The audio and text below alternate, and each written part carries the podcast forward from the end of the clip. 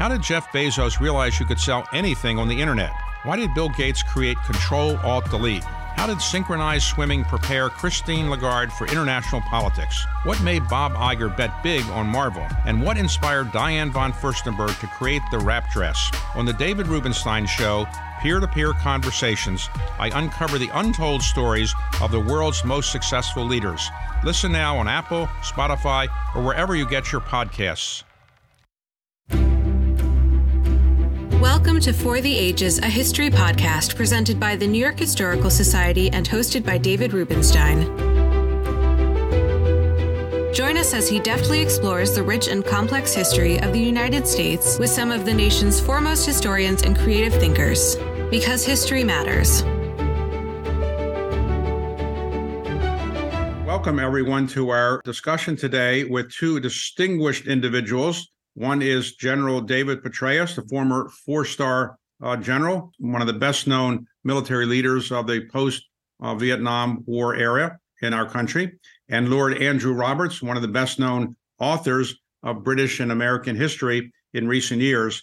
They have come together to write a book called Conflict The Evolution of Warfare from 1945 to Ukraine. Uh, so it's an epic book that I highly recommend. General Petraeus, and Lord Roberts. Thank you for being here today. Good to be with you, David. Thanks very much for having us on the show.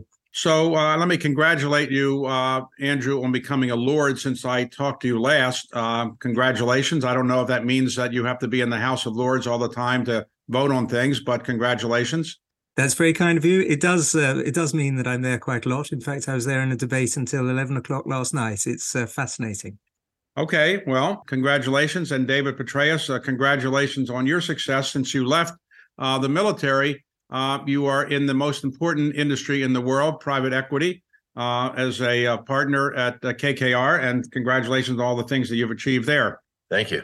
So let me ask you what is the main message that you wanted to convey about warfare since World War II? Well, I think it's probably about warfare uh, throughout time, David, but it's really about the critical importance of strategic leadership. Uh, and we lay out an intellectual construct for strategic leadership in the introduction uh, that I actually used. I developed it when I was between the three and four star tours in Iraq. Uh, and then I explicitly used it during the surge in Iraq at U.S. Central Command uh, in Afghanistan and then at the CIA as well. And there are four tasks that a strategic leader has to get right and this is, by the way, the senior civilian and then the senior battlefield commander. The strategic leader has to get the big ideas right, has to understand the context, uh, all the various elements that obtain to a war, understand the nature of the war, and then craft the right strategy. Then has to communicate the big ideas throughout the breadth and depth of the organization and to everyone who has a stake in the outcome of a particular conflict. Third task is to oversee the implementation of the big ideas. This is what we normally think of as leadership. It's the example, the energy, the inspiration. It's attracting great people, hanging on to them, allowing those not measuring up to move on to something else. It's the metrics that are used that have to be very rigorously defined and the information collected and deconflicted. And it's how the leader spends his or her time. That's crucial. The battle rhythm, as we called it, is very, very important because you drive the execution of a campaign plan. And then there's a critical fourth task, sometimes overlooked, which is where the leader has to sit down and determine how you refine the big ideas to do it again and again and again. As the battlefield situation changes, the strategic context evolves, technologies, strategies, tactics, and all the rest of that may change over time. Uh, and so those are the four tasks. And what we came to the conclusion uh, about in examining these various conflicts is that the quality of the strategic leadership is generally the most important component that determines whether a particular side prevails or does not. Okay. Well, since World War II, how would you say warfare has changed the most? What are the two or three uh, biggest lessons uh, that we've learned since World War II about warfare? Lord Roberts? I think um, a really important one is that the whole area of counterinsurgency has become a much more um, almost scientific thing. The, you can you can learn from earlier experiences of counterinsurgency. It's something that David did in his 2006 manual. You can use history a a good deal, looking at what happened in, say, uh, Malaya in the 1950s or Oman in the 1960s, and so the uh, development of certain weapons like the AK 47, which is so ubiquitous um, across uh, Asia and Africa and elsewhere, um, makes us look at a alteration in uh, in the kind of fighting, the anti-tank weaponry that's been advanced so enormously since the Second World War has altered the battlefield. And when we look at various uh, paradigm shifting wars like the Yom Kippur War or the Ukraine War, we have a whole load of lessons that we've had to learn since 19 um, 45. But I think another really important key thing is the domestic political situation, which uh, everybody has to keep an eye on in a way that they simply didn't in 1940, um, 1941 to 45. Domestic um, uh, political situation tended to be under control. That is not the case since 1945.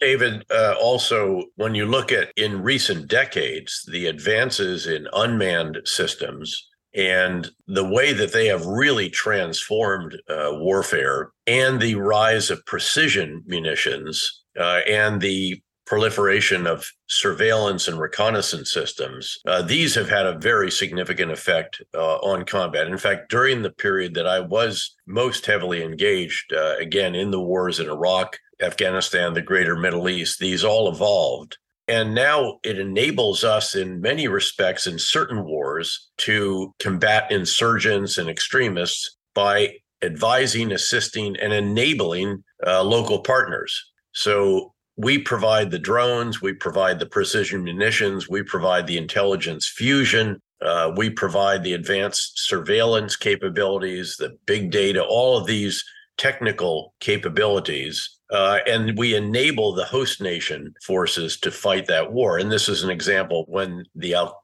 Al Qaeda in Iraq evolved into the Islamic State. It was allowed to reconstitute after our combat forces left Iraq and the Iraqi security forces took their eye off it. And all of a sudden, you have the first ever Islamist extremist caliphate. We went back in, but we went in with small numbers of forces and we were able to advise, assist, and enable the Iraqi security forces, uh, again, with these various capabilities I've just highlighted. And they were the ones that actually did the fighting on the front lines while we helped them in a whole host of different ways.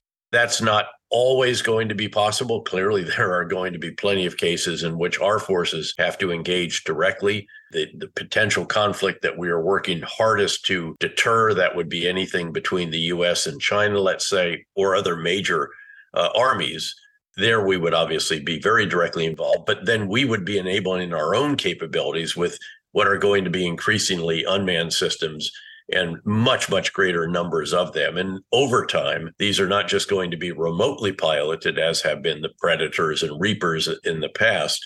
Uh, they're going to increasingly be algorithmically driven or piloted, and the human in the loop will become the human on the loop, the individual who develops the software that guides the actions of a particular machine. Uh, and the other challenge, of course, is that an old adage that we used to use during the Cold War, but never really could operationalize, and that was that what can be seen can be hit, what can be hit can be killed, now very much is being operationalized.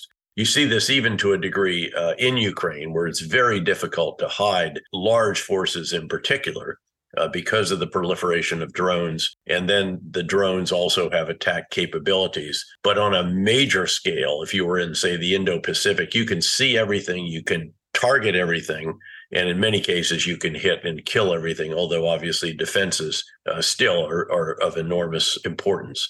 So the evolution of this has been quite profound uh, over the course of the period since 1945, with, of course, a very considerable development happening right at the end of the war, uh, which, of course, was the advent of nuclear weapons below which, ever since, really, all wars have been carried out. Uh, that is, in a sense, put a threshold on the top of this, so far deterring those that have nuclear weapons from using them, but not deterring uh, nuclear capable powers from using conventional forces uh, underneath the nuclear threshold.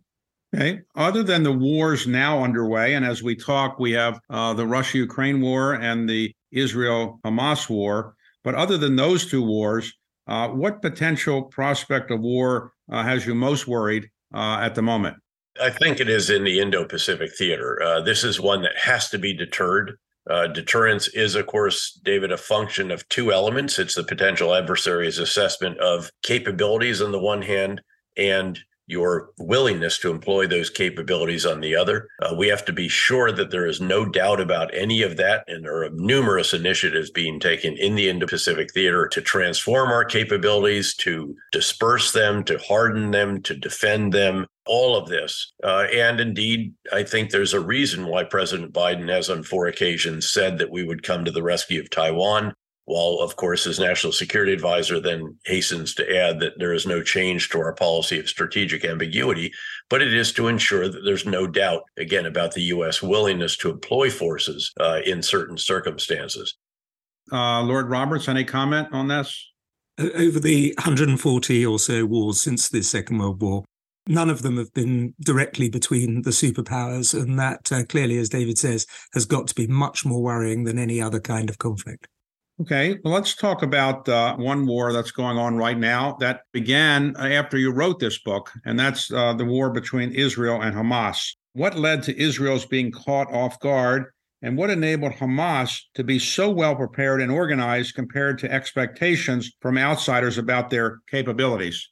Well, what happened in this case, David, is that Hamas increased their operational security very dramatically. Uh, they seem to have understood what sources and methods uh, Israel's Shin Bet, their internal security uh, intelligence service in particular, uses, because this is both Gaza and the West Bank are the focus of Shin Bet more than they are of, of Mossad, but also aware of what the other intelligence services uh, in Israel use to identify various developments that would be of concern. So, indicators and warnings, as the term is. And so, this would also include Unit 8200, their version of our national security agency, and then their defense intelligence uh, as well, the equivalent uh, of ours that we have in the US. Uh, and then they use this greater operational security to be able to actually carry out planning, uh, training, rehearsing, organizing, and so forth without betraying their plans uh, to Israel and without Israel sensing that this was going on. There was also a disinformation effort that took place uh, where Israel again put into these networks, into these various uh, sources and methods, uh, information that seemed to indicate that the Hamas leader was seeking to provide a better life for the Palestinian people, was happy to have the additional work visas. In fact, Hamas sat on the sidelines when some other developments might have otherwise in the past prompted them to take some action to show sympathy for something going on in the West Bank or elsewhere. Uh, so, all of these, and then, of course, they attacked uh, on the Shabbat not just a Shabbat, but a religious observation period during which there were a number of military and other security force elements that were on leave. And there were large numbers of individuals down in the southern part of Israel in that area where the attack took place for a huge uh, music festival. And then they blinded uh, the Israeli surveillance systems when they actually carried out what was quite a sophisticated air, land, and sea uh, operation. And they knew exactly where they were going. They had maps. They understood in one of the cases uh, to immediately go to the police station uh, and disable the servers and switches uh, they took out the relays, essentially the cell phone towers, if you will, that relayed the video surveillance back to the command post where it was watched. They managed to disable the automatic machine guns, all of this, and then plow bulldozers right through the fence. In fact, they'd been doing demonstrations near the fence line for quite some time to sort of lull the Israelis uh, again into uh, less alert status than they might otherwise have been. And I think the uh, Israelis also were distracted a bit by developments in the West Bank. There's been more violence there between Palestinians and settlers in recent months. And of course, just the sheer domestic turmoil, uh, the political turmoil, posed threats that would have been of the type that would have required attention from Shin Bet uh, as well. Uh, so you put all of that together and then very skillful execution of what obviously was unspeakable, barbaric, horrific uh, attacks and even videoing some of the most horrible aspects of them. But nonetheless, uh, they seem to have really understood how the Israeli intelligence uh, agencies collected information, what their sources and methods were. They countered that, fed disinformation uh, into them, uh, and then carried out a very, very diabolically clever, but obviously brutally barbaric attack. And they also play to their strength, of course, using the tunnels, these uh, these vast um, hundreds of miles of tunnels that they had, both essentially using analog communications, telephone wires, essentially, and never used the uh, the various communication systems that they knew that the Israelis could uh, listen into messages were, were passed by hand during in these tunnels. They also moved up their forces in the tunnels as well. So they did play to their strengths. Uh, all wars end uh, so, how do you see this war eventually ending? Uh, do you see a two state Palestinian solution coming into being, or do you think this warfare could go on for another six months this way before uh, the arms are put down? What do you predict today? Uh, obviously, we, we can't predict perfectly, but what do each of you think will happen in terms of ending this war?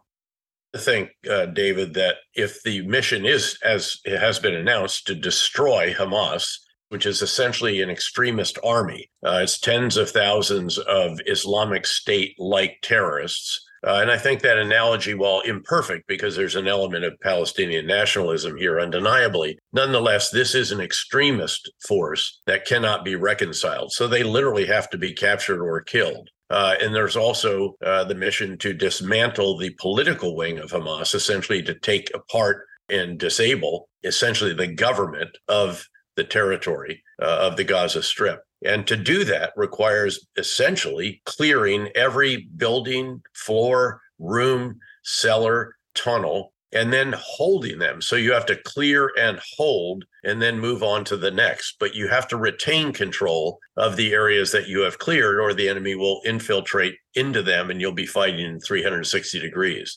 This is a very laborious very challenging. And it's particularly challenging against an enemy who knows the area as well as the back of his hand, where you have 300 miles of tunnels uh, underneath it. As Andrew noted, and, and an ability to use that, where they put headquarters and other facilities and weapons storage underneath hospitals, refugee camps, other civilian infrastructure, store weapons and mosques, uh, where they use civilians as uh, human shields but as you realize the magnitude of this task and recognize that there's one other very pernicious element here, which is that some of these individuals will be willing to blow themselves up to take the Israelis with them. And that's a particularly challenging threat because it means that Israeli soldiers have to keep every civilian uh, at ar- more than arm's length, especially if they have bulky clothing on. Uh, and if they don't obey the orders or the direction, uh, then they may have to take lethal action. And the same against automobiles because car bombs are another threat, suicide car. So Andrew and I think that this is the most challenging context when it comes to urban warfare that we have seen since 1945 noting that we cleared many large cities during the surge in Iraq, uh, Ramadi, Fallujah again for the final time, parts of Baghdad, Sadr City, Bakuba, Mosul, Basra, and so on. Nothing as challenging as this will be. So it's going to take a lengthy time. How long obviously depends on uh, how fierce the resistance is by Hamas, whether some of them can get away. But the real challenge here, David, is actually not the destruction of Hamas and the dismantling of the political wing. It's the day after, it's the post conflict plan. And so far, this has been so challenging to, to conceive of that they haven't yet been able to determine how it will be done. Uh, Prime Minister Netanyahu, of course, noted that it's possible that Israel might, for a temporary basis, have to secure Gaza. Because keep in mind that this is not just about administering humanitarian assistance, restoration of basic services, reconstruction of very, very heavily damaged infrastructure uh, right now, particularly in, in northern part of Gaza. But I suspect they have to go to the south because many of the, the Hamas fighters will have, in civilian clothes, gone to the south of course, they don't wear uniforms and you know put up identifying features over their uh, headquarters and so forth. But then the task is going to be to keep Hamas from being able to reconstitute itself. That's the real challenge here.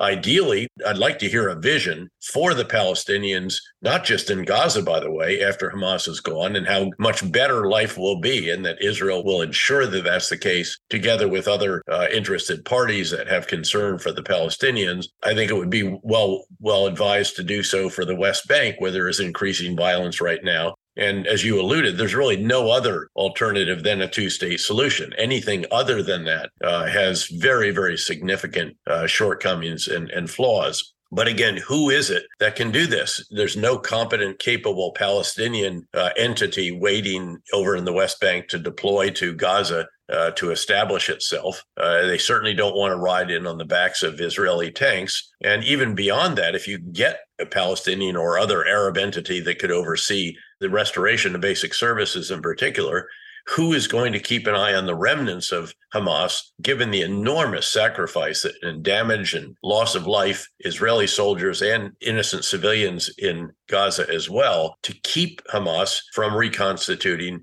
and coming back and doing all of this again? That's the real challenge.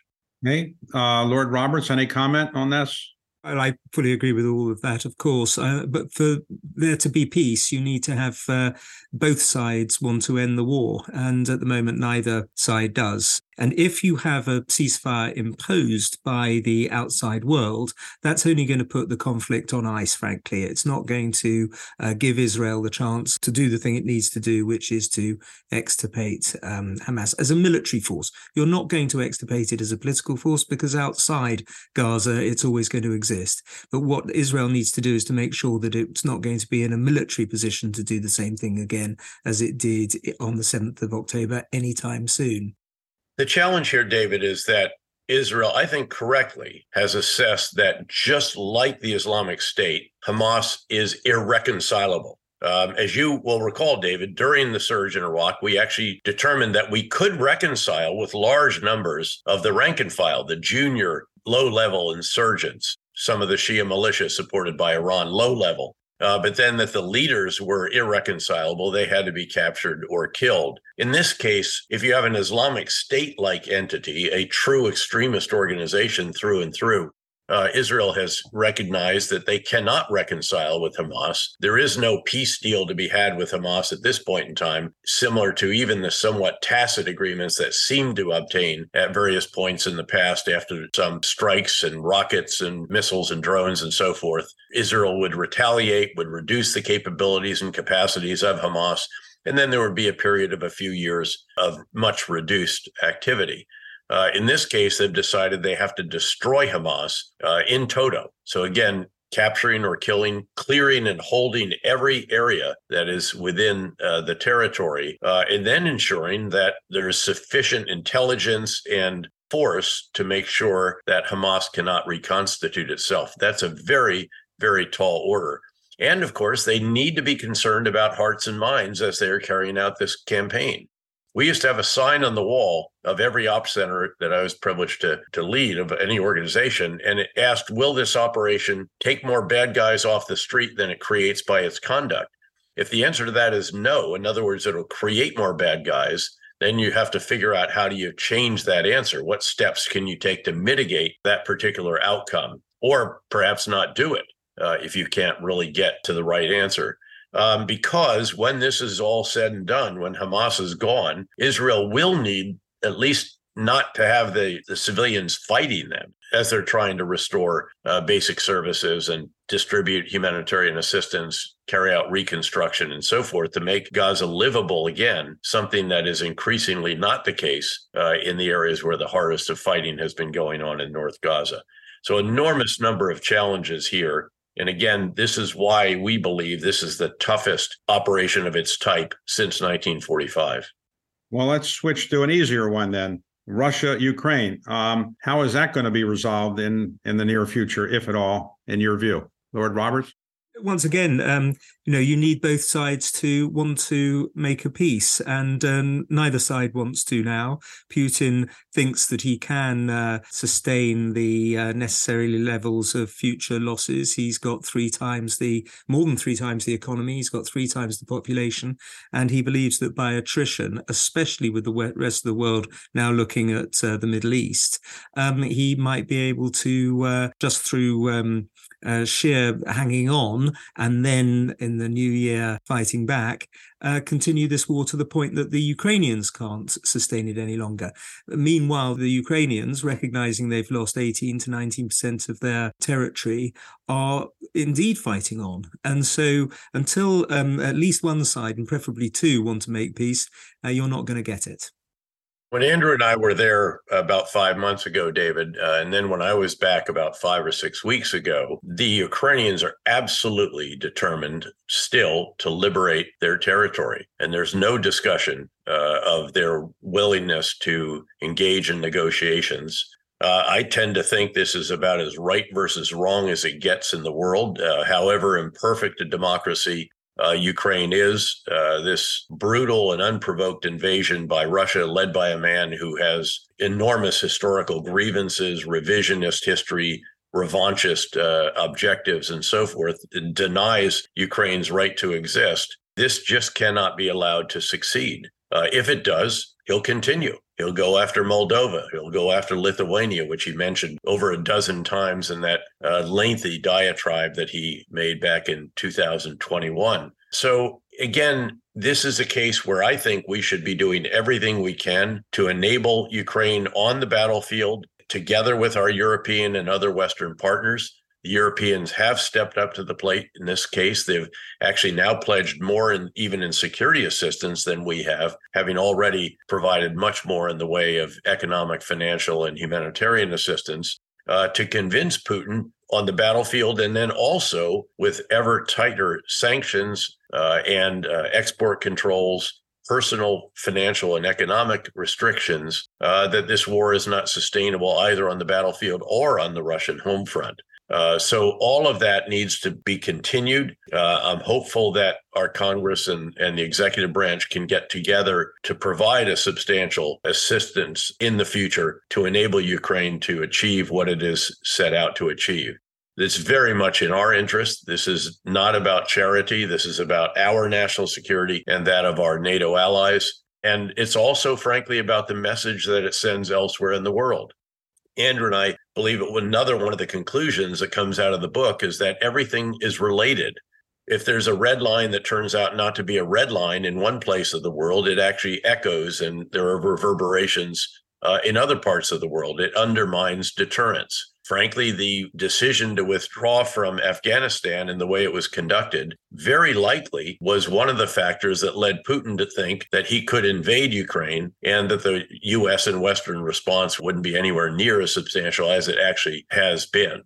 Again, you have to be very conscious that what you do in one location that your response after Crimea and the Russian support for separatists in the Donbass of Ukraine, which was fairly tepid, uh, then leads him some years later to believe that he can get away with further aggression. And again, if we're trying to ensure that deterrence is solid in the Indo Pacific, we need to ensure that there's no question about not just our capabilities, but also our willingness to employ them. Let's talk about Afghanistan for a moment. You mentioned it. Um, why did we go into Afghanistan after 9 11 with relatively modest forces. Uh, the Powell doctrine used in the Kuwait War said, in effect, take maximum amount of military weaponry and troops into a, a war situation.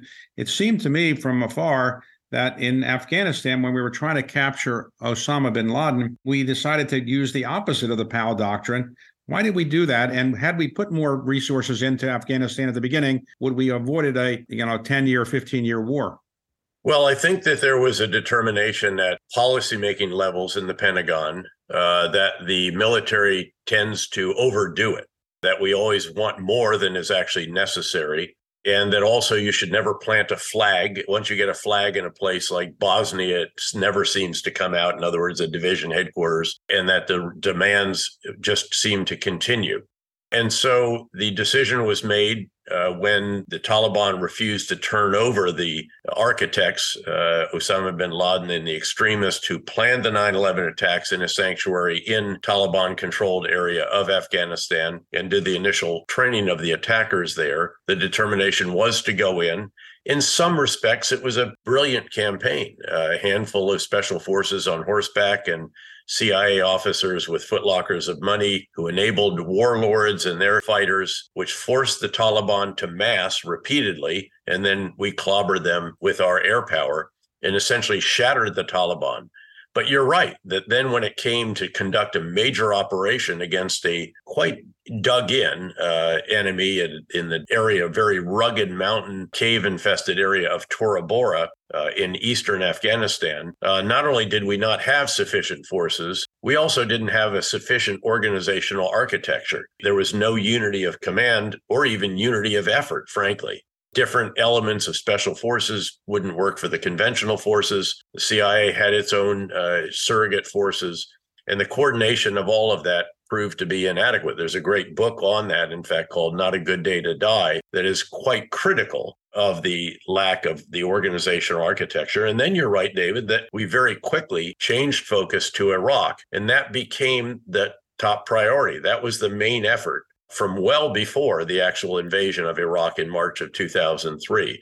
Uh, in fact, we observe in the book that we didn't even get the inputs right in Afghanistan after, again, a brilliant initial campaign. And by inputs, we're talking about the right overarching strategy, which had to be. There was no, no alternative to a comprehensive civil military counterinsurgency campaign, almost the right level of forces, military forces, uh, the right level of diplomats, spies, development workers, rule of law experts, all these other areas of expertise and capability that were required, the right preparation of our forces, the right leaders, all of this really did not come together until nine years after the initial invasion. It came together in late 2010 when we were able to refocus on Afghanistan at the conclusion of the surge, which of course drove violence down by so much in Iraq, by nearly 90%, that we could have an orderly withdrawal of our forces and an orderly transition of tasks to the Iraqi security forces. And that worked very well for three and a half years, during which we were able to refocus on Afghanistan uh, and to begin to provide the right level of resources.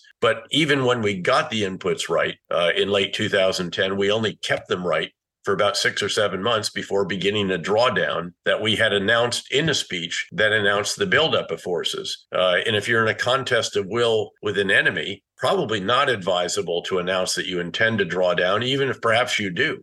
Uh, so again, there were a number of deficiencies in Afghanistan. I think it's actually accurate to say that there were four administrations. We didn't even have strategic consistency within any of the administrations, much less from one administration to the other. Okay. So, with respect to Iraq, uh, many Americans wonder, and people all over the world wonder, how did our intelligence forces so misread the uh, presence of or so-called weapons of mass destruction in, in Iraq. We thought that they had them. Turned out they didn't. How did we misread it? And why did Saddam Hussein pretend that he had them when he could have avoided all the problems by just showing that he didn't have them? That second question is particularly interesting because his own generals thought that he had weapons of mass destruction. Right? I talked to a number of them after I was a two star general during the invasion of Iraq, commander of the 101st Airborne Division.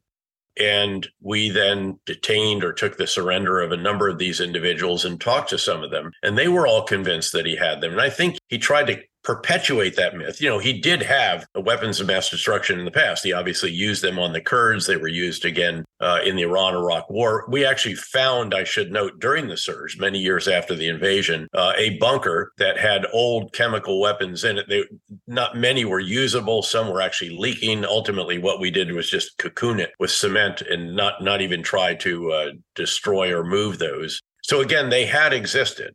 There's no question about that. But he had actually gotten rid of them under pressure after the uh, liberation of Kuwait in Operation Desert Storm, the first Gulf War. Uh, but he wanted people to believe that he still had them, just in a sense for a fear factor. He wanted his external adversaries to think it. He wanted the Kurds to think it. And he wanted his own internal uh, leaders to think it, just so that perhaps someone would not test him in a way uh, that might lead to the use of those. But clearly he had gotten rid of them. Uh, and that was a massive intelligence failure. There was a bit of an inclination, of course, toward intelligence that would justify an invasion that did take place. But I should note, David, that I was the executive officer for the chairman of the Joint Chiefs under the previous administration, under the Clinton administration. And it was an article of faith then that he actually had, again, weapons of mass destruction and the delivery means uh, to employ them. And also, I think it's worth pointing out that it would be very, very unusual in history. In fact, I can't think of any other precedent for a dictator to get rid of his own weapons, especially such uh, vicious and, and powerful weapons as, as WMD.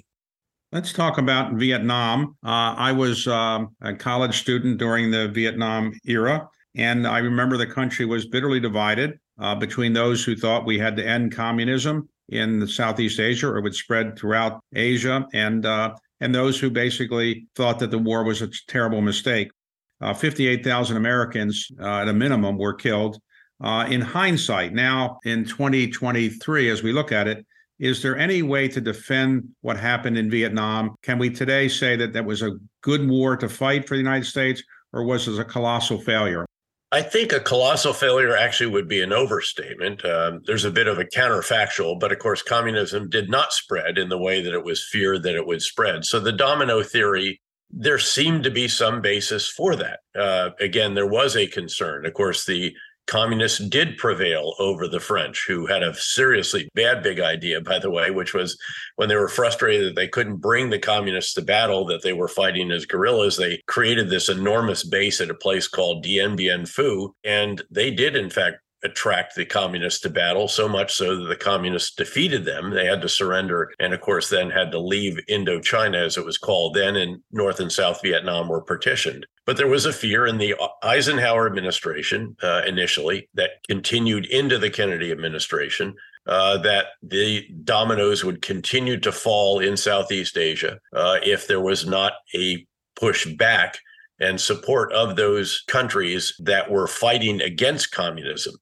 Uh, and so that's what led us to support the South Vietnamese. Uh, the challenge here, David, is that we didn't get the big ideas right until literally 1968. We started in the wake of the uh, French withdrawal in mid 1950s, 1955, modest security assistance programs. Uh, but we didn't understand the nature of the conflict for many, many years. Uh, we sought to act on the basis of the lessons of Korea, which was a conventional war by and large, uh, and where we learned that you know you have to be wary of someone attacking you from the north across some kind of demilitarized zone.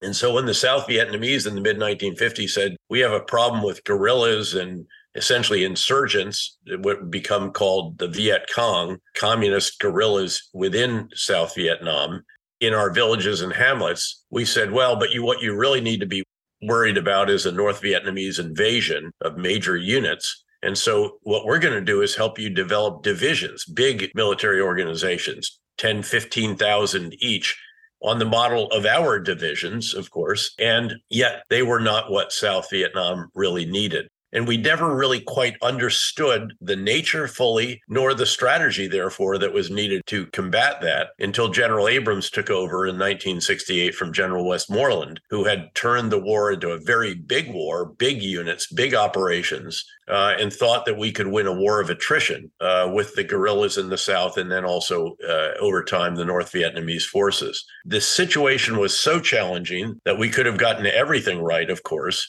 and still not won. Again, our host nation partners were not particularly connected with the people. The average peasant, again, who was Buddhist and in the rice paddies. And here you had the leaders who would shop in France and spoke French and were Catholic and quite, if you will, uh, elite. Uh, and there were challenges with corruption and a variety of other shortcomings.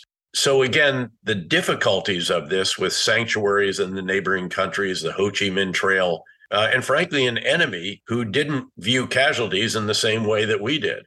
Uh, and yet we thought that if we just killed enough of them uh, and had an exchange ratio that was, you know, five, 10 to one or more, uh, that over time that would be enough to persuade them that they should not continue the war. Uh, and that just did not work. Uh, there were alternatives if we had had, again, a civil military counterinsurgency campaign, as General Abrams sought to establish uh, and did with some degree of success in 1968. But by then, as you noted, the domestic public support had eroded so substantially, particularly in the wake of the Tet Offensive earlier in that year, uh, that it was no longer a sustainable war. And the difference between people have said, for example, that Afghanistan was the 21st century Vietnam. I just do not accept that at all. We had alternatives in Afghanistan that were sustainable. 3,500 troops without losing a soldier in 18 months, the final 18 months until that tragic suicide bombing killed 13 soldiers uh, and Marines at the airfield during the withdrawal.